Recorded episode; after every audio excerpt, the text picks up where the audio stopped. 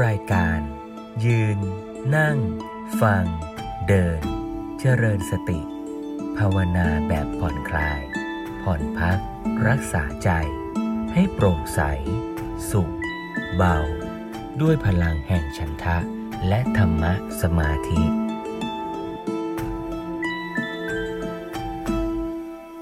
เจริญพรญาติโยมสาธุชนทุกท่านทั้งที่ร่วมกิจกรรม ในค่ำคืนนี้ แล้วที่ได้ตั้งใจนะปฏิบัติ ถืออุโบสถศีล ฟังธรรมปฏิบัติธรรมกันมาตั้งแต่เช้าวันอาทิตย์ รวมทั้งท่านที่ร่วมกิจกรรมตามรอยพุทธธรรมนะได้ฟังธรรมร่วมกันเมื่อคืนวานนี้ด้วย ดีทั้งนั้นนะโยมนะอาตมาก็ไม่แน่ใจว่าเป็น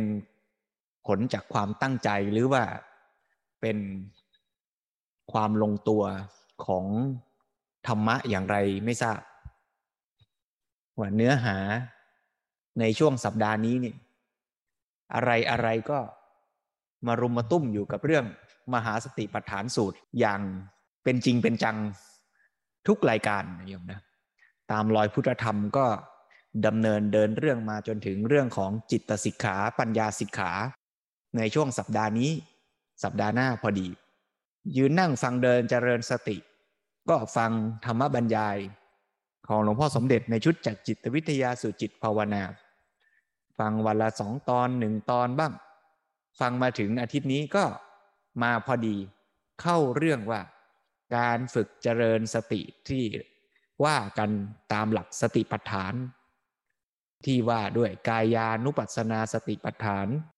เวทนานุปัสนาสติปัฏฐาน จิตานุปัสนาสติปัฏฐาน แล้วก็ธรรมานุปัสนาสติปัฏฐานเนี่ยก็จะชี้แจงจำแนกให้เห็นชัดยิ่งขึ้นต่อไปว่า ในการฝึกปฏิบัติที่เรียกว่าฝึกเจริญสตินั้นเนี่ยเราจะสังเกตอะไรล่ะ เป็นอารมณ์ของการเจริญสติ จะเอาสติไปกำหนดรู้อะไร ก่อนจะพูดว่าสติไปกำหนดรู้อะไรนี่ เน้นย้ำชวนกันให้ชัดอีกสักเล็กน้อยว่า การที่เราฝึกสติไปสังเกตอะไรอะไรเนี่ย อย่าเข้าใจผิดไปว่า สติน่ะมันเป็นดวงดวง เป็นอะไรที่อยู่ตายตัว แล้วก็จะคอยไปเฝ้าดูสิ่งนู้นสิ่งนั้นสิ่งนี้ที่มันจรมา แต่แท้ที่จริงแล้วไอ้ตัวสติเนี่ยมันก็ไม่ได้มีตัวตนอยู่ตายตัวหรอกนะคำว่าสติเนี่ยมันก็เป็นคุณสมบัติอย่างหนึ่ง ในจิตนั่นแหละ ซึ่งจิตคืออะไรล่ะ จิตก็ไม่ใช่ดวงดวงตายตัวอีกเหมือนกันนะ จิตก็คือสภาวะรู้ที่รู้ขึ้นขณะหนึ่งอย่างที่เคยยกตัวอย่างบ่อย ๆ ว่า โยมรู้ไหมว่าตอนนี้ฝ่าเท้าข้างขวารู้สึกยังไง เราก็ไปทำความรู้สึกรับรู้ มันก็เกิดอาการรู้ขึ้นมา แล้วก็ถามต่อว่าอ่าแล้วตอนนี้รับรู้ได้ไหมว่าที่ปลายจมูกมีลมแผ่วๆกระทบ พอเราใส่ใจสนใจเราก็มาทำความรับรู้อยู่ตรงนี้ ไออาการรับรู้ที่ฝ่าเท้าก็เบาไปหายไปแล้วก็มารู้ตรงนี้ ไออาการรู้ที่เกิดขึ้นแต่ละครั้งแต่ละครั้งเนี่ย อันนี้นะคือจิต แล้วจิตเวลามันเกิดขึ้นแต่ละครั้งแต่ละครั้งอะจิตมันก็ต้องไปรู้อะไรสักอย่างนะ บางทีมันก็รู้ความรู้สึกที่กายก็ได้ รู้รับรู้เสียงตอนนี้ก็ได้ใช่ไหมโยมก็รับรู้เสียงอยู่ พอรับรู้แล้วก็เอาไปคิด ในขณะที่คิดก็มีจิตไปรับรู้ไอ้เรื่องราวที่เรากำลังคิดน่ะนะไม่ว่าจะเป็นอาการที่ฝ่าเท้า ร้อนเย็นแข็ง อาการเสียงที่กระทบหู อาการความคิดที่ปรากฏเกิดขึ้น เหล่านี้เรียกว่าเป็นอารมณ์ของจิต เป็นอ็อบเจกต์เป็นสิ่งอันจิตไปรับรู้ เพราะฉะนั้นตลอดชีวิตของสัตว์ทั้งหลายเนี่ยซึ่งรวมถึงมนุษย์คือเราท่านทั้งหลายนี่มันมีจิตเกิดขึ้นดับไป แล้วก็มีจิตดวงใหม่เกิดขึ้นดับไป แล้วเมื่อจิตดวงใหม่เดินขึ้นดับไปอย่างเนี้ยต่อเนื่องสืบต่อกันไปเรื่อยๆ ไม่ใช่ว่าเป็นจิตดวงเดียวอยู่ตลอด แต่มันเกิดดับดับแล้วก็เกิดต่อ ดับแล้วก็เกิดต่อ จนเราอาจจะเผลอเข้าใจว่าจิตมันเป็นดวงเดียวตายตัว แต่พอเราฝึกเจริญวิปัสสนาเราก็จะพบว่าอาการรู้อย่างที่ยกตัวอย่างเมื่อกี้รู้ที่ฝ่าเท้า มารู้ที่ปลายจมูก มารู้ที่การได้ยินเสียง มันก็รู้สลับไปสลับมา รู้อันนั้นทีอันนี้ที อาการรู้อันใหม่เกิดขึ้น อันเก่าดับไป อันเก่าดับไปอันใหม่เกิดขึ้น อันเก่าดับไปอันใหม่เกิดขึ้น อย่างเนี้ยเรื่อยๆ แล้วในการเกิดจิตขึ้นรับรู้แต่ละครั้งแต่ละครั้งที่ว่าต่อเนื่องกันเนี่ย เมื่อมันเกิดขึ้นรับรู้มันก็ต้องมีสิ่งที่ถูกรู้ อยู่ตลอดนั่นเนี่ยเพียงแต่ว่าในการรู้น่ะมันอาจจะรู้ชัด รู้ลางลางรู้ผ่านผ่าน รู้แบบไม่ค่อยละเอียดก็ได้ เช่นที่ยกตัวอย่างเมื่อวานมาบิดกุญแจบ้านแล้วก็เดินออกไปโดย สักพักก็จำไม่ได้ว่าเอ๊ะเมื่อกี้บิดลูกบิดหรือเปล่า ล็อกหรือยังโยมเคยเป็นไหมอย่าว่าแต่บิดลูกบิดนะกินยาหรือยัง หรือสวดมนต์นโมไปสามครั้งครบหรือยัง อะไรเงี้ยนะนะแสดงว่าในขณะที่จิตมันบิดลูกบิดเนี่ย จิตมันรู้ไหมมันมีจิตไปรับรู้ไหมมันก็มีมือมันก็รับรู้ความเย็นความแข็งของลูกบิดใช่ไหมมันก็มีอาการรู้นะ แต่ว่าจิตเราอะไปรับรู้อาการนั้นอะไม่ชัด รู้ลางๆ รู้ผ่านผ่านรู้อย่างไม่มีสติ มันก็กำหนดอารมณ์นั้นไม่ชัด จะระลึกนึกขึ้นมาก็นึกยาก แต่ถ้าเหตุการณ์ไหนที่เราตั้งใจใส่ใจในการรับรู้อารมณ์นั้นชัดๆ มันก็ทรงจำไว้แม่น จะระลึกนึกขึ้นมามันก็ง่าย อย่างนี้ เพราะฉะนั้นในขณะที่จิตไปรับรู้อารมณ์แต่ละครั้งเนี่ยบางครั้งบางคราวก็รู้แบบไม่มีสติก็ได้ บางครั้งบางคราวก็รู้อย่างมีสติก็ได้ และในการรู้ที่ว่ามีสตินั้นน่ะก็มีสติมากมีสติน้อยได้ด้วย บางทีก็มีสติแหละ แต่มีน้อยๆ มีลางๆ มีพลาพลามีแบบมัวมัวพอมีนิดหน่อย ก็เปรียบเหมือนกับน้ำแกง ใส่เกลือหรือใส่พริกไทยอะไรเงี้ยนะอ่าแกงเลียงใส่พริกไทย ที่หลวงพ่อสุรศักดิ์ท่านเปรียบเทียบจิตเหมือนน้ำแกงใช่ไหมแล้วเจตสิกคือเครื่องปรุงของจิตเนี่ยก็เป็นเหมือนเครื่องปรุงที่อยู่ในน้ำแกง สมมุติว่าสติเปรียบเหมือนพริกไทยในแกงเลียงเนี่ยจิตที่เกิดขึ้นรู้อารมณ์ก็เหมือนแกงเลียง ส่วนสติก็คือเครื่องปรุงในแกงเลียง ในที่นี้สมมุติเป็นพริกไทย เพราะฉะนั้นแกงเลียงเนี่ย บางหม้อก็ใส่พริกไทยเยอะก็ได้ บางหม้อก็ใส่พริกไทยน้อย เพราะฉะนั้นสติเนี่ยบางขณะจิตบางขณะที่เกิดขึ้นรับรู้อารมณ์ มีสติเข้มแข็ง มั่นคง หนักแน่น ก็เหมือนแกงเลียงใส่พริกไทยเยอะ บางขณะก็รู้แบบผ่านๆผิวๆก็เหมือนแกงเลียงใส่พริกไทยนิดหน่อย ถ้าจะพูดเป็นวัวขาววัวดำก็บอกว่า จิตที่ประกอบด้วยสติเป็นวัวขาว แม่แต่วัวขาวนี่มันก็มีแบบตัวเล็ก ตัวใหญ่ ตัวแข็งแรงตัวอ่อนแอก็ได้ด้วยนะ นี่พูดโดยเปรียบเทียบราวนี้ในขณะปฏิบัติ ผู้ปฏิบัติก็สังเกตได้ว่า จิตในแต่ละขณะของเรานั้นเนี่ยมีสติหรือไม่ ยกตัวอย่างเปรียบเทียบก็คือ ตอนที่เราเผลอใจลอยไป หรือว่าหลับไป แล้วสักพักเราก็รู้ตัวตื่นขึ้นมา เราก็รู้ว่า เอ้ยเมื่อกี้ เราเผลอเมื่อกี้เราหลับ หรือเมื่อกี้เราฟุ้งซ่านคิดเลื่อยเปื่อยไป พอรู้ตัวขึ้นมามันก็จะรู้ว่าเมื่อกี้เผลอ ไอตอนเมื่อกี้เผลอเนี่ยไอตอนเผลอนั่นน่ะคือไม่มีสติเลย แต่ไอตอนรู้ตัวขึ้นมาเนี่ยมีสติแหละแต่ที่ว่ามีสติเนี่ยก็อาจจะมีมากมีน้อย มีพริกไทยมากมีพริกไทยน้อยได้ด้วยนะเพราะฉะนั้นเราก็จะมาฝึกการมีสตินี่แหละ เพื่อจะฝึกการมีสติก็ต้องฝึกให้จิตไปรับรู้อารมณ์อย่างใดอย่างหนึ่ง อย่างมีสติ ซึ่งในอารมณ์หรืออ็อบเจกต์ที่จิตจะไปสังเกตเพื่อใช้ในการเป็นเครื่องฝึกสติเนี่ยมีได้หลายอย่าง พระพุทธเจ้าก็ทรงจัดจำแนก แจกแจงแล้วแสดงไว้ในพระสูตรชื่อว่ามหาสติปัฏฐานสูตร คือพระสูตรที่แสดงว่าอารมณ์ในการเจริญสติ เป็นฐานในการฝึกสติเนี่ยมีอะไรมั่ง ก็มีกายเวทนาจิตธรรมสี่อย่าง ซึ่งท่านแสดงว่าสี่อย่างเนี้ยเป็นอารมณ์ในการฝึกเจริญสติได้ แต่สาระสำคัญจริง ๆ เนี่ยไม่ได้ต้องการให้ไปตามหาอารมณ์นะ ต้องการสติเปรียบเทียบเหมือนกับว่าเข้าฟิตเนสแล้วให้ไปยกเวทหน้าตาของลูกตุ้มน้ำหนักนี่อาจจะมีหลายแบบ มีกลมก็ได้ มีรีก็ได้ มียาวๆ มีแท่งๆ ได้หมดอะ แต่สาระสำคัญคือการยก แล้วกล้ามเนื้อเราแข็งแรง ไอ้สิ่งที่ถูกยกเนี่ย มันจะกลมมันจะรีมันจะยาวอะได้ทั้งนั้นเพราะฉะนั้นในการฝึกสติเนี่ย สติจะไปรับรู้อารมณ์ เป็นกายก็ได้ เป็นเวทนาก็ได้ เป็นจิตก็ได้ เป็นธรรมก็ได้ ขอให้มันเป็นพวกนี้ก็แล้วกัน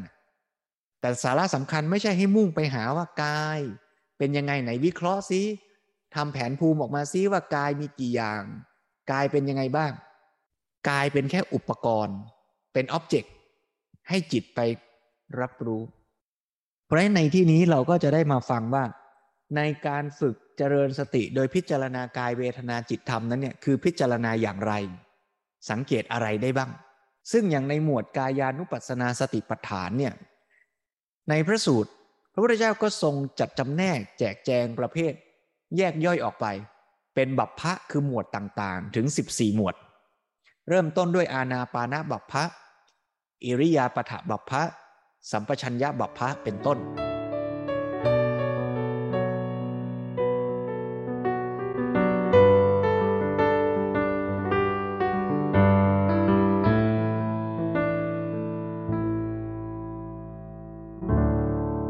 เอาละเพราะฉะนั้นวันนี้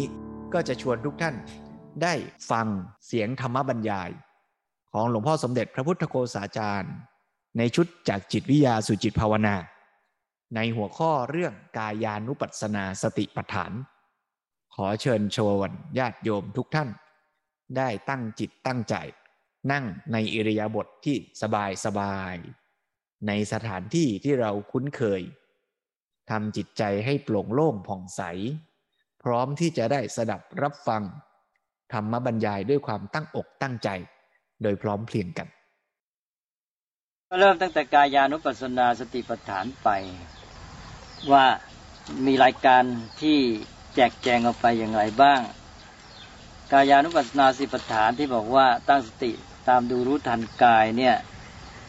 ก็เริ่มตั้งแต่หมวดที่หนึ่งก็คือกำหนดเรื่องลมหายใจกำหนดลมหายใจนี้ก็ จะเรียกกันว่า อาณาปานปัปพะปัปพะนั่นแปลว่าหมวด อาณาปานะก็คือการหายใจเข้าออก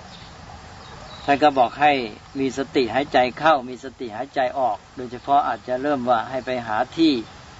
สงบสงัดเป็นป่าหรือเป็นเรือนว่างอะไรเป็นต้น แล้วก็เข้าไปนั่งสมาธิตั้งตัวตรงวางสติไว้ แล้วก็มีสติหายใจเข้ามีสติหายใจออก หายใจเข้ายาวก็รู้ชัดว่าหายใจเข้ายาว หายใจออกยาวก็รู้ชัดว่าหายใจออกยาว แล้วก็หายใจเข้าสั้น ก็รู้ชัดว่าหายใจเข้าสั้น หายใจออกสั้น ก็รู้ชัดว่าหายใจออกสั้น นี่ต่อจากรู้ชัดเรื่องลมหายใจเข้าออกสั้นยาวแล้วก็ท่านใช้คำว่าศึกษาว่าศึกษานี่ก็คือฝึกเลยแหละตอนนี้เป็นการฝึก เมื่อกี้นี่แค่รู้ ให้สังเกตความต่าง เมื่อกี้นี้รู้ชัด คือให้ตัวเองหายใจออกยาวเข้ายาว ออกสั้นเข้าสั้นก็รู้ไปตามนั้น ทีนี้ตอนนี้มาถึงฝึกเลย ฝึก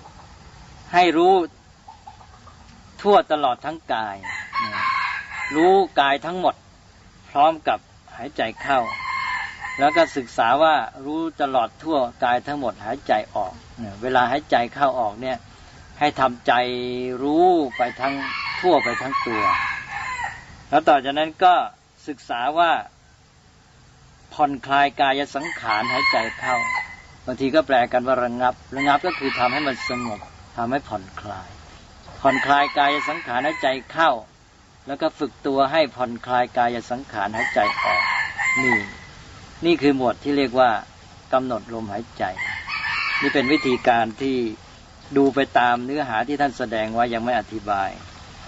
นี้จากนี้ก็จะไป หมวดที่สองในกายานุปัสสนานั้น คือหมวดอิริยาบถหรืออิริยาปถะปัปพะอิริยาบถสี่ก็ยืนเดินนั่งนอนอย่างที่ว่ามาแล้วท่านก็บอกว่า เดินไปก็รู้ชัดว่าเดินไป ยืนก็รู้ชัดว่ายืน นั่งก็รู้ชัดว่านั่ง นอนก็รู้ชัดว่านอน อันนี้ก็รู้การเคลื่อนไหวในระดับของอิริยาบถสี่ของตน แล้วก็ กายตั้งอยู่อย่างไร ก็รู้ชัดกายนั้นที่ตั้งอยู่อย่างนั้น นี่เป็นเรื่องอิริยาบถแล้วก็หมวดต่อไปที่สามก็หมวดสัมปชัญญะเรียกว่าสัมปชัญญะปัปพะสัมปชัญญะปัปพะอันนี้ก็เป็นเรื่องของการที่ว่ามีสัมปชัญญะคือความรู้ตัวทั่วพร้อมในการเคลื่อนไหวทุกอย่าง อันนี้ให้สังเกตความต่างจากข้อ อิริยาบถอิริยาบถนั้นมีเพียงสี่คือยืนเดินนั่งนอน แต่ในหัวข้อสัมปชัญญะนี่เป็นเรื่องการเคลื่อนไหวทุกอย่างแม้แต่เล็กๆน้อยๆและอีกประการหนึ่ง จุดที่ต่างก็คือว่าในหัวข้ออิริยาบถนั้น ไม่ได้พูดเน้นเรื่องสัมปชัญญะ ก็แสดงว่าตัวสตินั้นเป็นตัวสำคัญ แต่มาในหมวดนี้ที่พูดถึงการเคลื่อนไหวย่อยทุกอย่างเนี่ย จะเน้นเรื่องสัมปชัญญะ ถึงก็เอาสัมปชัญญะมาตั้งเป็นชื่อหมวด แล้วเวลาบรรยายนี้ท่านจะใช้คำว่า สัมปชานการีกระทำความรู้ตัวทั่วพร้อม สัมปชัญญะจะมาเด่นในนี้ แล้วก็แม้แต่อิริยาบถสี่นั้นก็มาอยู่ในข้อนี้ด้วย คือข้ออิริยาบถนั้นพูดแต่อิริยาบถสี่แต่ในข้อสัมปชัญญะหมด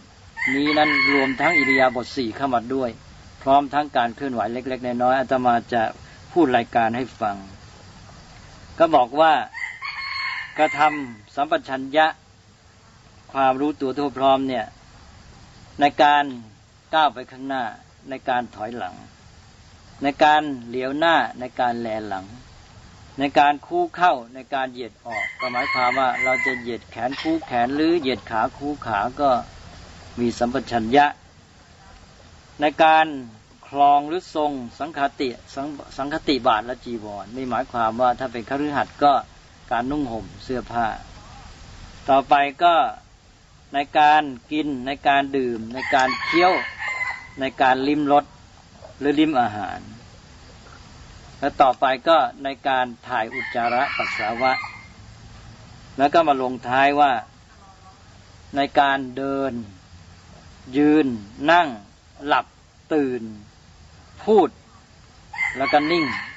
นี่รู้ตัวหมด แสดงว่าการเคลื่อนไหวทุกอย่างรวม อยู่ในเรื่องสัมปชัญญะนี้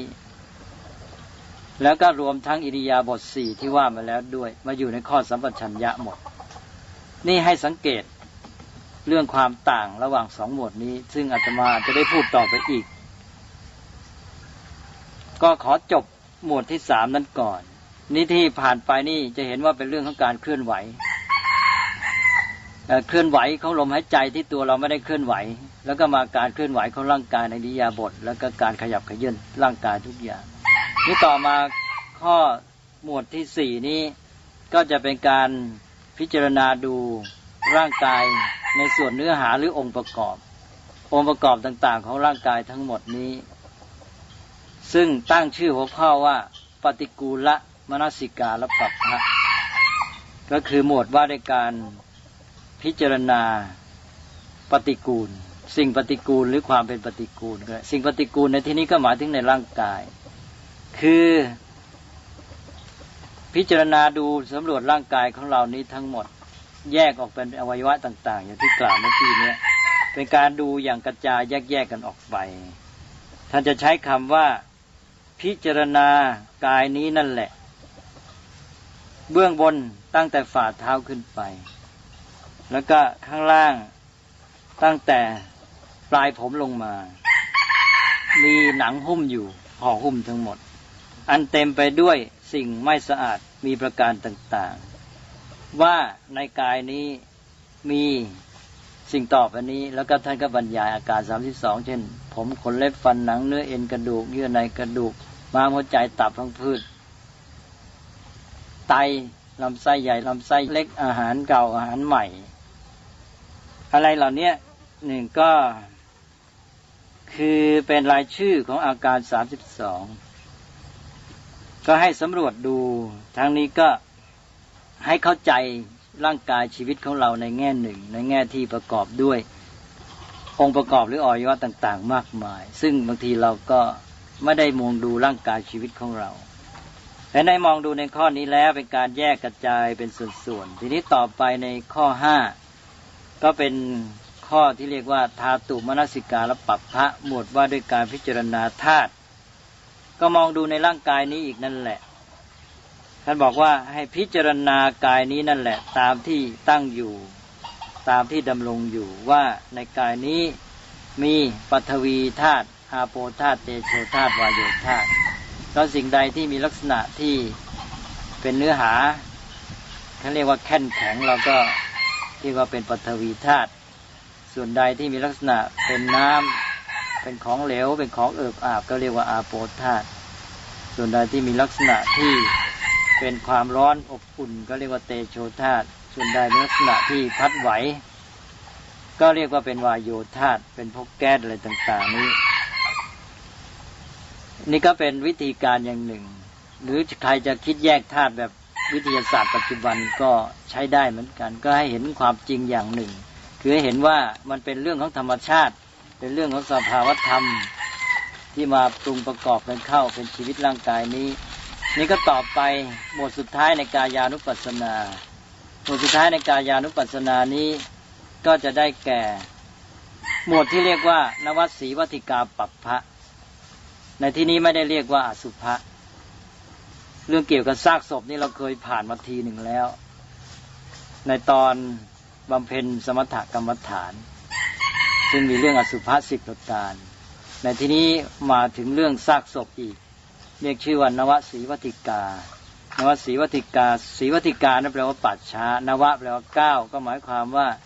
เเรื่องซากศพในป่าช้าที่มีสภาพต่าง ๆ กันเก้าระยะเด็กกัน อันนี้ ต่อไปจะให้เปรียบเทียบให้เห็นข้อสังเกตความแตกต่างเรื่องอสุภะในสมถกรรมฐานกับในที่นี้กับซากศพที่มาอยู่ในเรื่องของสติปัฏฐาน ซึ่งไม่เรียกชื่อว่าอสุภะแต่ว่าตอนนี้ก็ขอให้ดูเนื้อหารายละเอียดไปก่อนถ้าบอกว่าให้ดูร่างกาย ก็คือร่างกายก็คือซากศพนั่นเอง เหมือนอย่างว่าเราดูร่างกายที่ถูกทิ้งไว้ในป่าช้า แล้วก็น้อมเข้ามาพิจารณาร่างกายนี้คือร่างกายของเรานี้ ว่าแม้กายนี้ก็มีอย่างนี้เป็นธรรมดา จะต้องเป็นอย่างนี้ไม่ล่วงพ้นความเป็นอย่างนี้ไปได้ คือมองดูซากศพในป่าช้า แล้วน้อมเข้ามาพิจารณาเทียบกับร่างกายของตนเอาละทีนี้เป็นเนื้อหาจะยังไม่วิจารณ์อันนี้ก็จะแยกออกไปตั้งแต่ซากศพที่ตายแล้วหนึ่งวันสองวันสามวัน ขึ้นอืดขึ้นพอง มีสีเขียวคล้ำเป็นน้ำหนองไหล แล้วต่อมาก็เป็นซากศพที่ถูกสัตว์ต่างๆ เช่น กาเช่นเหยี่ยว เช่นแรงมากัดกิน ต่อมาก็เป็นซากศพที่ เป็นร่างกระดูกยังเป็นโครงอยู่ ซึ่งยังมีเนื้อมีเลือด แล้วก็ยังมีเส้นเอ็นผูกตรึงไว้ ต่อมาก็เห็นร่างกระดูก โครงกระดูกที่ไม่มีเนื้อเปื้อนเลือดอยู่แต่ว่ายังมีเส้นเอ็นที่มาช่วยรัดตึงไว้ แล้วต่อมาก็เห็นเป็นร่างกระดูกถ้าดูศพร่างกระดูกที่ไม่มีแม้แต่เนื้อและเลือด แต่ก็ยังมีเส้นเอ็นผูกไว้อยู่ และในที่สุดก็ดูซากศพที่ไม่เป็นซากศพแล้ว แต่เป็นกระดูก แล้วกระดูกนั้นไม่เป็นโครงร่างแล้ว เป็นชิ้นกระดูก ชิ้นกระดูกที่ไม่มีเส้นเอ็นรัดตรึงไว้ กระจัดกระจายไปในทิศทั้งหลายทั้งทิศใหญ่ทิศน้อยท่านก็บรรยายไปว่า เช่นกระดูกมือไปทางหนึ่ง กระดูกเท้าไปทางหนึ่ง กระดูกแข้งไปทางหนึ่งมากมาย แล้วก็ต่อข้อต่อไปก็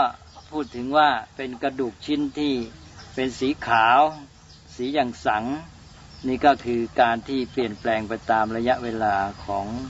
ร่างกายที่ถูกทิ้งไว้ในป่าช้า แล้วขั้นต่อไปก็เป็นชิ้นกระดูกที่ผ่านเวลาไปเป็นปีๆแล้วก็เหลือแต่เป็นกองกองเป็นหย่อมๆและในที่สุดข้อที่เก้าก็เป็นชิ้นกระดูกซึ่งผุ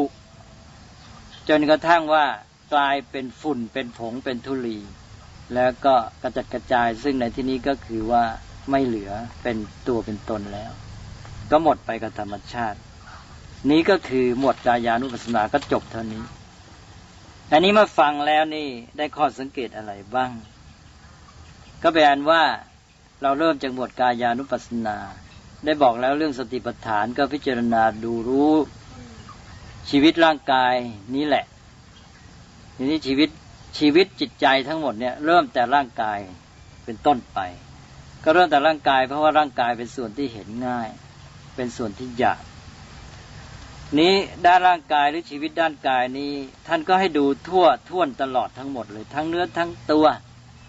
ทั้งส่วนเนื้อหาส่วนประกอบภายในอวัยวะต่าง ๆ การเคลื่อนไหวตลอดจนกระทั่งการหายใจ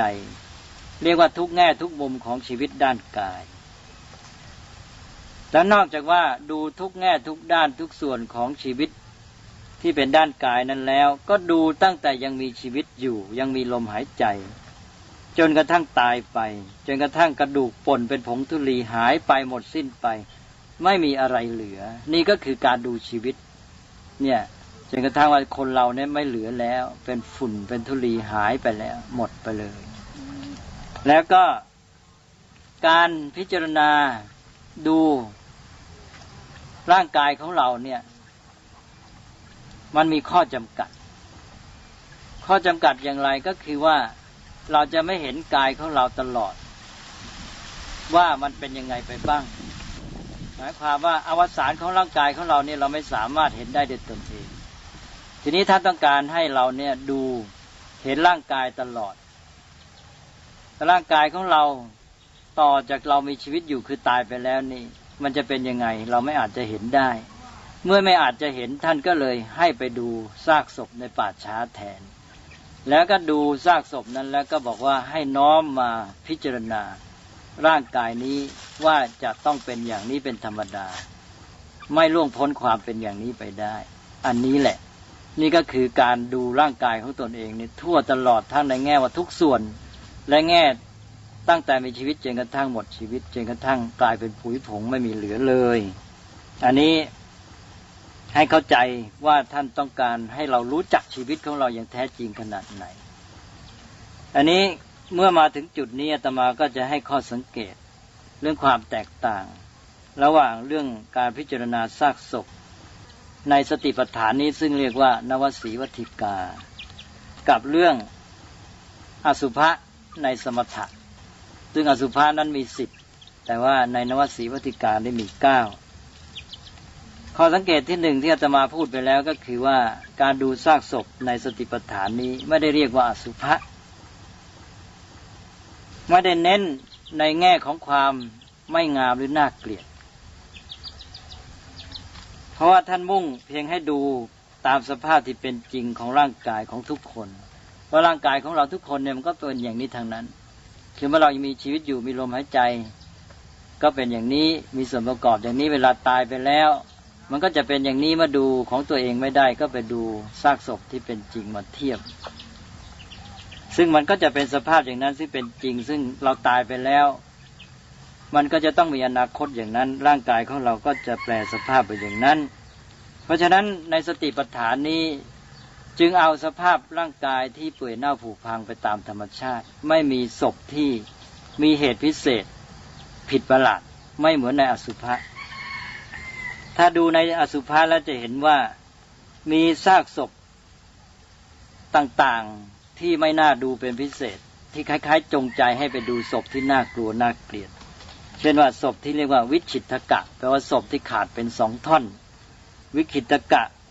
ศพที่เหมือนกันถูกหั่นกระจัดกระจาย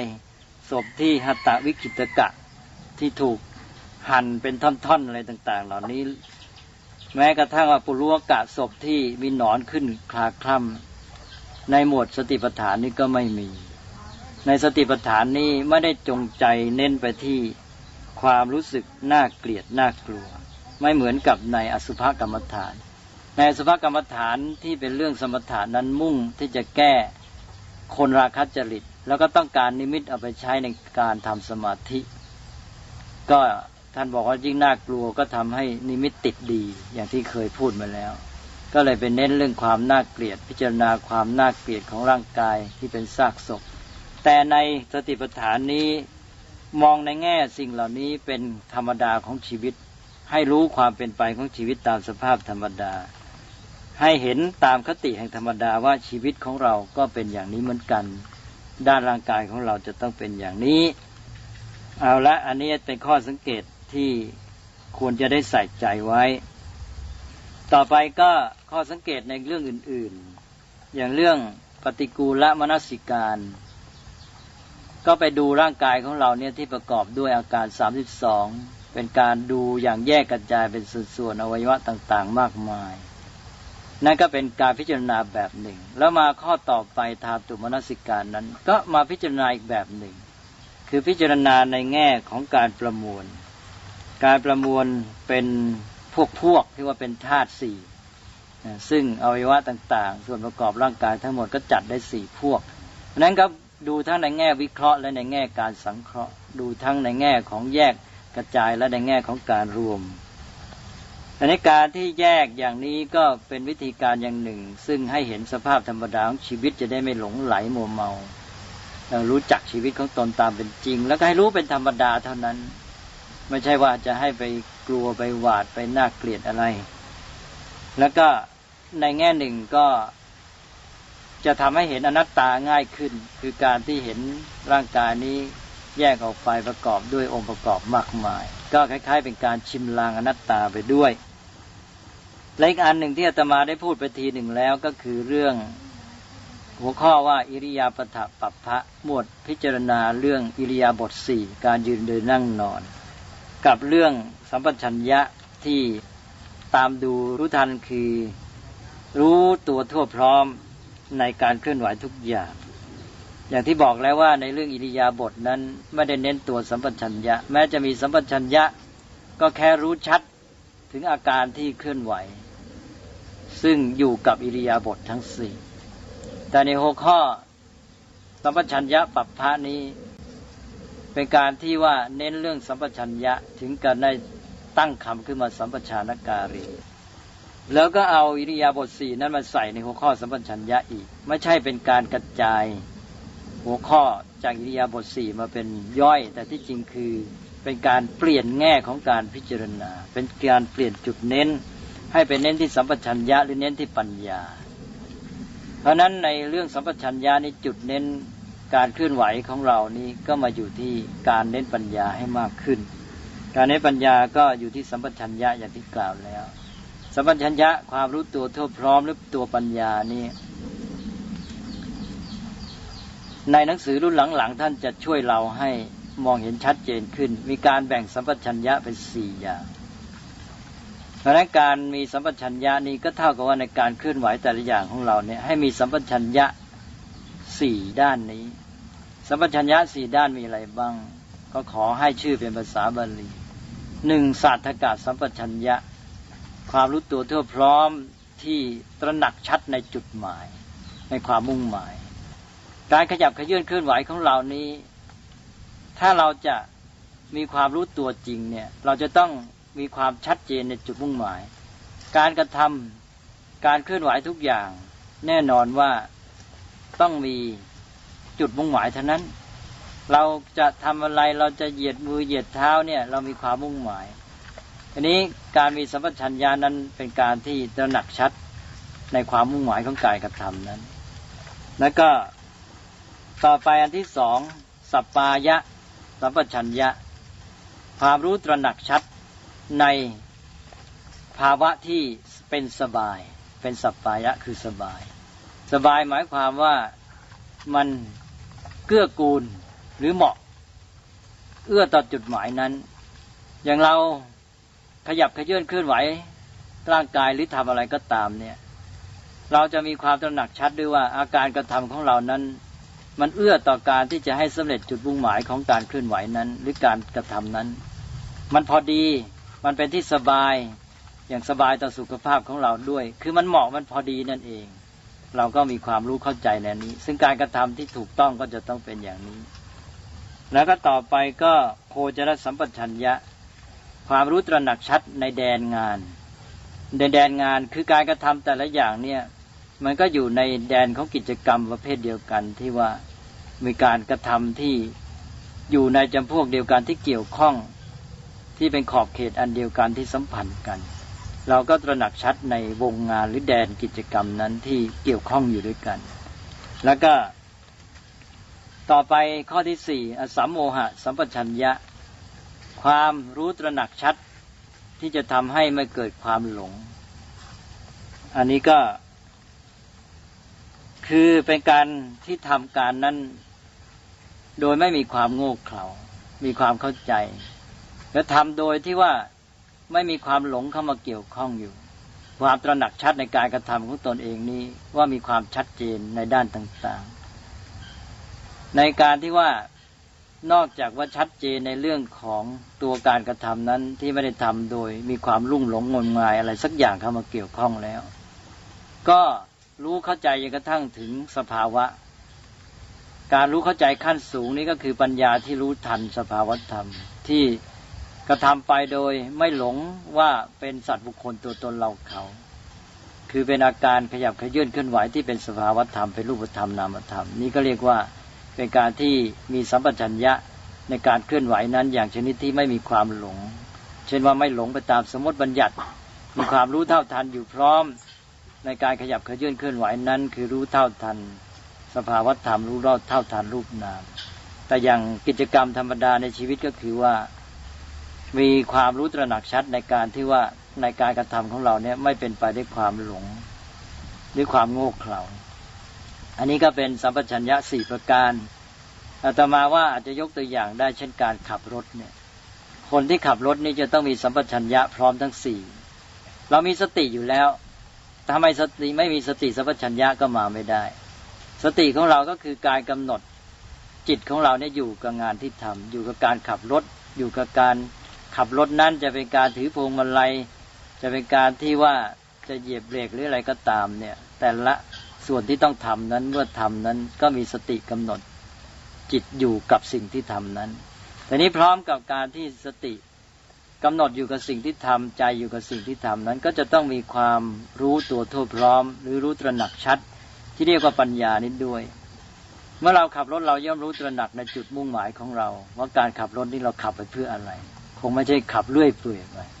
เราก็ต้องมีความมุ่งหมายอย่างหนึ่ง ซึ่งเรารู้ตระหนักชัดในการขับรถนั้น นอกจากว่ารู้ตระหนักชัดในการขับรถในแง่ความมุ่งหมายแล้ว เราก็มีสัพพัญญารู้ตระหนักชัดในการเคลื่อนไหวขยับขยื่นนั้น ในการกระทำนั้นที่เป็นภาวะสบาย เป็นภาวะสบายก็คือว่ามันเหมาะมันเกื้อกูล มันพอดีเอื้อต่อความมุ่งหมายนะการนี้ก็ต้องเป็นอาการหนึ่งของสัมปชัญญะเหมือนกัน การกระทำที่พอดีที่เอื้อที่เหมาะกับกับสุขภาพด้วยกับการเข้าถึงจุดมุ่งหมายด้วย แล้วก็ต่อไปก็โคจรสัมปชัญญะความรู้ตระหนักชัดในแดนงานของตนเอง ในการที่เราขับรถนั้น เมื่อเรากระทำนั้นเราก็รู้แดนของมัน ส่วนที่เราจะต้องเกี่ยวข้องในเรื่องของการขับรถนั้น เรารู้ตระหนักชัดทั้งหมด อยู่พร้อมด้วยในตัวแน่นอน ถ้าเราไม่รู้นี่ก็แสดงว่ามีความขาดสัมปชัญญะบกพร่องงานที่เกี่ยวข้องกิจกรรมทั้งหลายนี่เราเข้าใจหมด แล้วก็พร้อมกันนั้นก็ทำโดยไม่มีความหลงเข้ามาเกี่ยวข้อง อันนี้ก็เป็นสัมปชัญญะอย่างหนึ่ง ซึ่งนำมาใช้ในชีวิตประจำวันได้ด้วย แต่ที่จริงก็คือการที่ต้องนำมาใช้ในชีวิตประจำวันนั่นเอง อันนี้ต่อไปนี่ก็ถือว่าหมดจบหมด ที่เรียกว่ากายานุปัสสนาที่ตามดูรู้ทันกายแล้ว ก็มาถึงหมวดใหญ่ที่สองคือหมวดว่าด้วยการตามดูรู้ทันเวทนา ซึ่งเรียกว่าเวทนานุปัสสนาสติปัฏฐาน การตั้งสติตามดูรู้ทันเวทนาคือความรู้สึกสุขทุกข์ หรือความรู้สึกสบายไม่สบายตลอดจนความรู้สึกที่ เฉยๆซึ่งท่านเรียกว่าไม่สุขไม่ทุกข์อันนี้ท่านก็จะให้ข้อแนะนำวิธีปฏิบัติ เช่นบอกว่า เมื่อเสวยเวทนาที่เป็นสุข ก็รู้ชัดว่าเสวยเวทนาที่เป็นสุข ต่อไปก็เช่นเดียวกัน ก็เป็นว่าเมื่อเสวยเวทนาที่เป็นทุกข์ก็รู้ชัดว่าเสวยเวทนาที่เป็นทุกข์ เมื่อเสวยเวทนาที่ไม่สุขไม่ทุกข์เฉยๆก็รู้ชัดว่าเสวยเวทนาที่ไม่สุขไม่ทุกข์ต่อจากนั้นก็ไปถึงว่า เมื่อสวยเวทนาที่เป็นสุขแล้วก็เป็นสามิตร เป็นสามิตรก็คือว่าอาศัยอามิตร อาศัยอามิตรก็ต้องอาศัยรูปเสียงกลิ่นรสภายนอกมาเป็นเหยื่อล่อ ก็รู้ชัดว่าสวยเวทนาเป็นสุขที่อาศัยอามิตร หรือว่าสวยเวทนาที่เป็นสุขไม่อาศัยอามิตร เราเรียกว่าเป็นนิรามิตร ก็รู้ชัดว่าสวยเวทนาที่เป็นสุขที่ไม่อาศัยอามิตร อย่างที่ยกตัวอย่างเมื่อกี้เช่นว่าทำสมาธิเนี่ยเมื่อจิตสงบเป็นสมาธินี้เกิดความสุขขึ้นมาสุขนั้นไม่อาศัยอามิตร เพราะไม่ต้องอาศัยรูปเสียงกลิ่นรสที่เป็นเหยื่อเข้ามาเป็นความสงบภายในเอง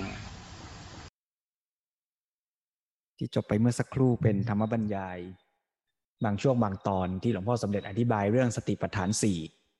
เริ่มจากเรื่องกายานุปัสสนาสติปัฏฐาน แล้วก็จำแนกแจกแจงอธิบายในหมวดหรือบัพพะต่างๆ ตั้งแต่อาณาปานบัพพะอิริยาบถบัพพะสัมปชัญญะบัพพะไล่ไปตามลำดับ แล้วก็อธิบายให้เห็นความแตกต่างของการพิจารณาซากศพ ที่แสดงไว้ใน หมวดกายานุปัสนาสติปัฏฐาน ในมหาสติปัฏฐานสูตรเปรียบเทียบกับการพิจารณาซากศพ ในเรื่องของอสุภกรรมฐาน ที่เป็นการฝึกในแง่ของกรรมฐาน 40 ซึ่งเป็นอารมณ์ของสมถกรรมฐานโดยเฉพาะ ส่วนที่เหลือในเรื่องของเวทนา นุปัสนาสติปัฏฐาน จิตตานุปัสนาสติปัฏฐาน แล้วก็ธรรมานุปัสนาสติปัฏฐาน ก็ขอยกเอาไว้คราวหน้าก็แล้วกัน เดี๋ยวจะยาวเกินไป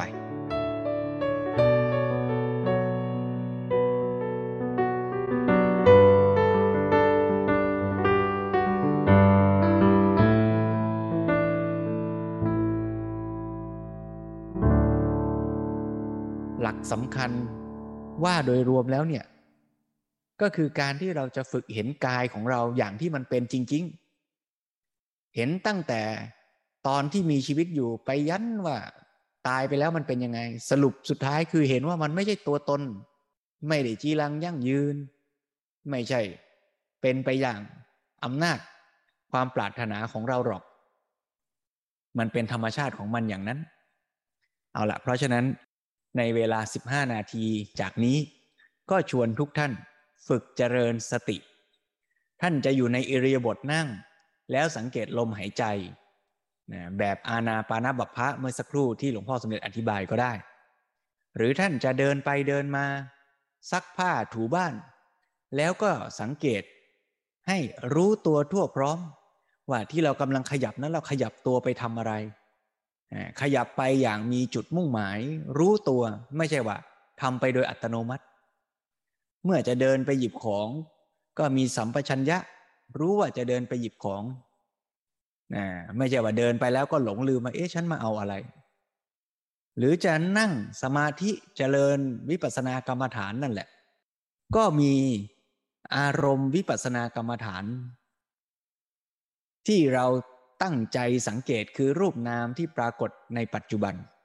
แล้วเราก็รู้ชัดว่าในขณะนี้เรากำลังจะพิจารณาใส่ใจอะไร ไอสิ่งที่เราจะพิจารณา ก็คือแดนงาน ที่ใจเราจะไปใส่ใจ เหมือนกับเราจะเดินไปหยิบกุญแจเนี่ยมันก็ต้องมีสัมปชัญญะที่เรียกว่าโคจรสัมปชัญญะ รู้ว่าแดนงานของใจเราตอนนี้คือเรื่องของการไปหยิบกุญแจ ใจมันก็ไม่ไปเรื่องอื่น ไม่ใช่ว่าเดินไปจะหยิบกุญแจ แล้วเห็นแมวตัดผ่านอ้าวก็ไปเล่นกับแมว พอไปเล่นกับแมวสักพักอ้าวเห็นพัดลมมันเปิดยังไม่ปิดอ้าวก็เดินไปพัดลมสุดท้ายก็ลืมว่าจะไปเอากุญแจอย่างเนี้ย การฝึกเจริญวิปัสสนากรรมฐานฝึกเจริญสติก็แบบนั้น เราก็ต้องรู้ว่าแดนงานของเราคือการพิจารณารูปนาม ไม่ใช่ว่า สังเกตรูปนามไปเห็นท้องพอง ท้องยุบ โอ้ยุบไปนี่ เดี๋ยวมันจะผอมมันจะหิวไหมนะเอ๊ะเราจะไปกินอะไรนี่ออกจากแดนงานไปแล้วโดยไม่รู้ตัว อย่างนี้นะ เอาละเพราะฉะนั้นก็ชวนทุกท่านฝึก เจริญสติ แต่ก็ไม่ได้หมายความว่าต้องสังเกตกายอย่างเดียวนะ วันนี้ฟังธรรมะเรื่องกายานุปัสสนาสติปัฏฐาน แต่เมื่อสังเกตอารมณ์ที่ปรากฏเฉพาะหน้า จะเป็นรูปหรือนาม เป็นความรู้สึก เป็นอาการคิดนึก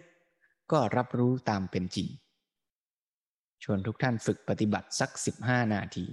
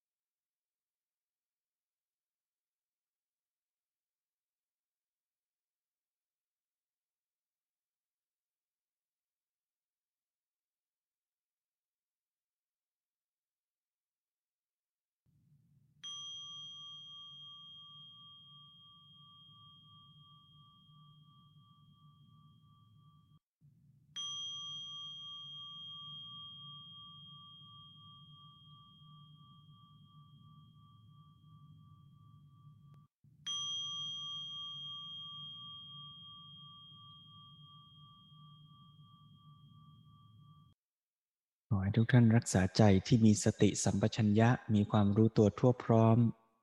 เช่นนั้นไว้ให้ต่อเนื่องค่อยๆคลายจากการกำหนดอารมณ์กรรมฐาน รับรู้อาการ โดยทั่วๆ รับรู้อิริยาบถทที่เรากำลังเป็นอยู่ รับรู้เสียง รับรู้อาการที่เรากำลังจะเคลื่อนไหว เปลี่ยนอิริยาบถ จะขยับลืมตา ก็รับรู้ รู้เจตนาที่อยากจะลืมตา รู้อาการของเปลือกตาที่ค่อยๆ เคลื่อน รับรู้การเห็น ที่ปรากฏเด่นชัดขึ้น มีอาการเห็น มีอาการได้ยินทำความรู้สึกตัวทั่ว ๆ เมื่อจะขยับมือ ขยับแขนขา ก็ขยับอย่างมีสัมปชัญญะ รู้จุดมุ่งหมายในการเคลื่อนไหวเหล่านั้น แล้วก็เคลื่อนไป ด้วยความมีสติ การเคลื่อนไหวอย่างมีสตินั้นไม่จำเป็นต้องช้า ไม่จำเป็นต้องปรุงแต่งหรือจัดสรรให้ดูผิดแปลกธรรมชาติไป แต่ว่าเป็นการเคลื่อนไหวตามธรรมดาธรรมชาติในชีวิตประจำวันของเรานี่แหละ พียงแค่เราไปมีสติ รับรู้ในการเคลื่อนไหวเหล่านั้น มีสัมปชัญญะ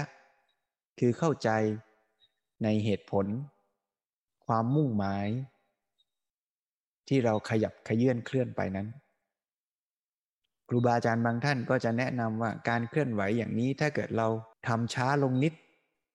เราก็จะใส่ความตั้งใจเราก็จะสังเกตได้ง่ายขึ้น ก็ไม่ใช่คำสอนที่ขัดแย้งอะไรกัน เป็นเพียงคำแนะนำถ้าเรารู้สึกว่า เออ เราช้าลงหน่อยก็สังเกตได้ดีนะ ได้ง่ายนะนะเราก็อาจจะมีช่วงเวลาที่เราอยู่ที่บ้านเราโดยที่ไม่ต้องรีบร้อนนะเราก็อาจจะทำอะไรก็ไม่ต้องลุกลี้ลุกลน วุ่นวายทำทีละอย่าง ให้มีสติสัมปชัญญะชัดๆ กับอาการเคลื่อนมือไปกับอาการดื่มน้ำนะอย่างนี้เป็นต้น ก็ขอเชิญชวนให้ญาติโยมทุกท่านได้ฝึกปฏิบัติเจริญสติต่อเนื่องต่อไป ไม่ว่าจะเป็นในค่ำคืนนี้ หรือถ้าพรุ่งนี้นะเราตื่นเช้ามาจะไปทำงาน หรือจะทำธุระอยู่ที่บ้าน เราก็ฝึกสติอย่างนี้ได้ จะอยู่กับลมหายใจก็ได้ จะอยู่กับอิริยาบถหลัก หรืออิริยาบถย่อยก็ได้ ก็ให้รับรู้ในการเคลื่อนไหวการกระทำการงานต่างๆ ก็เป็นการฝึก ยืน นั่ง ฟัง เดิน เจริญสติ ด้วยพลังแห่งฉันทะ และธรรมะสมาธิ